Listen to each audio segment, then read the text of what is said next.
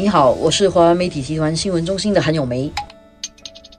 你好，我是华为媒体集团新闻中心的洪一婷。各位应该听了最近的那个电视演说，可能通过网络，可能通过早报都 SG，可能通过总理公署的面部社交媒体或者总理自己的 Facebook 听到的这个关于冠病后时代怎么样保障新加坡的这个一系列演讲。星期三晚上上达曼之政谈了第五篇演讲了之后呢，下来我们就等着星期六王瑞杰副总理的总结篇。但是到目前为止，前面五篇我们听过了之后呢，其实有一个。总体的一个印象，我觉得这个是有一点像人民行动党在过去这么多年执政以来精神的一个总结，然后同时。面对未来，他们要怎么样？所以有有一点像一个大规模的一个竞选纲领。而且，如果有一些印象的年长国人可能会记得，就是在一九六八年的时候，当时国家也面临一些危机，因为当时英国政府要撤离军队了，所以当时新加坡也是处在一个比较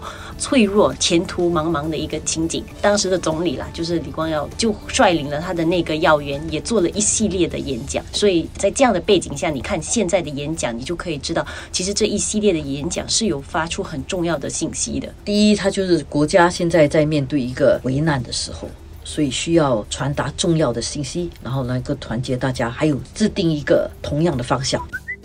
我们来看一下过去的五场演讲。第一场，当然李显龙总理是一个涵盖面比较广的演讲。第二场演讲呢，就是王群才部长。他因为是这个抗疫跨部门小组的联合主席，所以呢，他的这个演讲很多时候焦聚在我们怎么样对抗这个疫情，然后下来的疫情要怎么样面对它，还有怎么开放等等问题。然后同时，他也是一个国家发展部长嘛，所以他也提到说，城市建设下来要改变思路，有一些东西需要配合才能够应付这种大规模的传染，因为。这个 COVID 的这个疫苗是其中一个解决方法，但是疫苗是不是一定会能够成功？其实现在还有很多很多未知数，即使有可能也要好久以后。这个不是一个包吃的一个解决方法。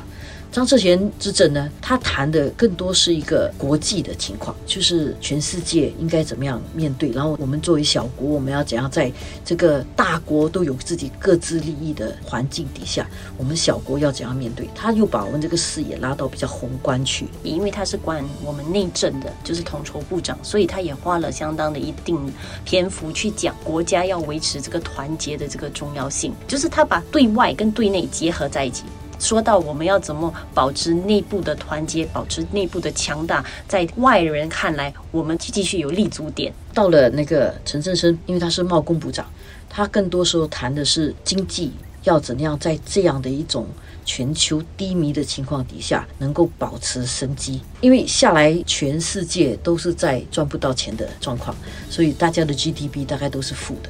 但是在这种情况底下，我们要怎么样能够生存呢？新加坡还有些什么优势呢？如果我们打牌来讲，你手上还有什么好牌？你还可以玩什么？你还可以做什么？你还应该加强什么？陈真是部长的演讲焦聚在这个部分，他谈的是，即使世界再怎么保守，大国再怎样内饰，新加坡作为小国，我们还是要能够去找到那些能够跟外面世界互联互通，创造一个更大的市场，然后让新加坡人能够有新的工作的一个经济生态。而且我觉得有趣的一点是，你会感觉上好像我们有些东西需要改变，但是事实上你会感觉到，其实我们也有一点像在以不变应万变。因为其实新加坡自从建国以来，其实我们都是一直在采取同样的一种姿态跟同样的一个角度在运作，就是一直希望怎么样确保我们对世界有一定的贡献，然后怎么样继续有建设性的影响。所以这一点其实从以前到现在一直没有改变的。陈振生部长的演讲里面有一个很重要。的点就是讲信用，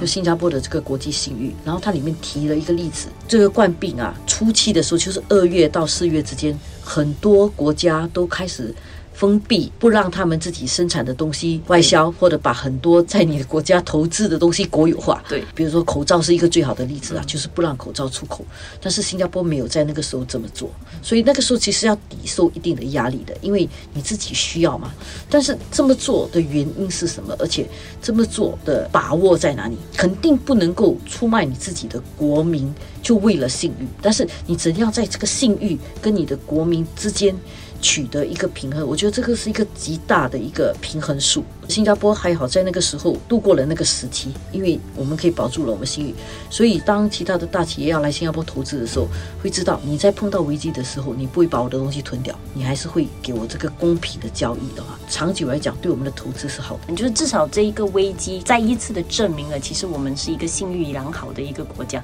然后可以继续吸引到外来投资者。是所以可能也是为什么在这一系列的演讲之外，其实就也大家也知道大选可能随时要来，所以会听到部长们浅浅的说，然后有时候也在强调，就是说需要一些强而有力的委托，对可能就是要有这样的十足的底气，才做得出这样的决定、啊。对，所以我觉得他下一个扩大的竞选纲领。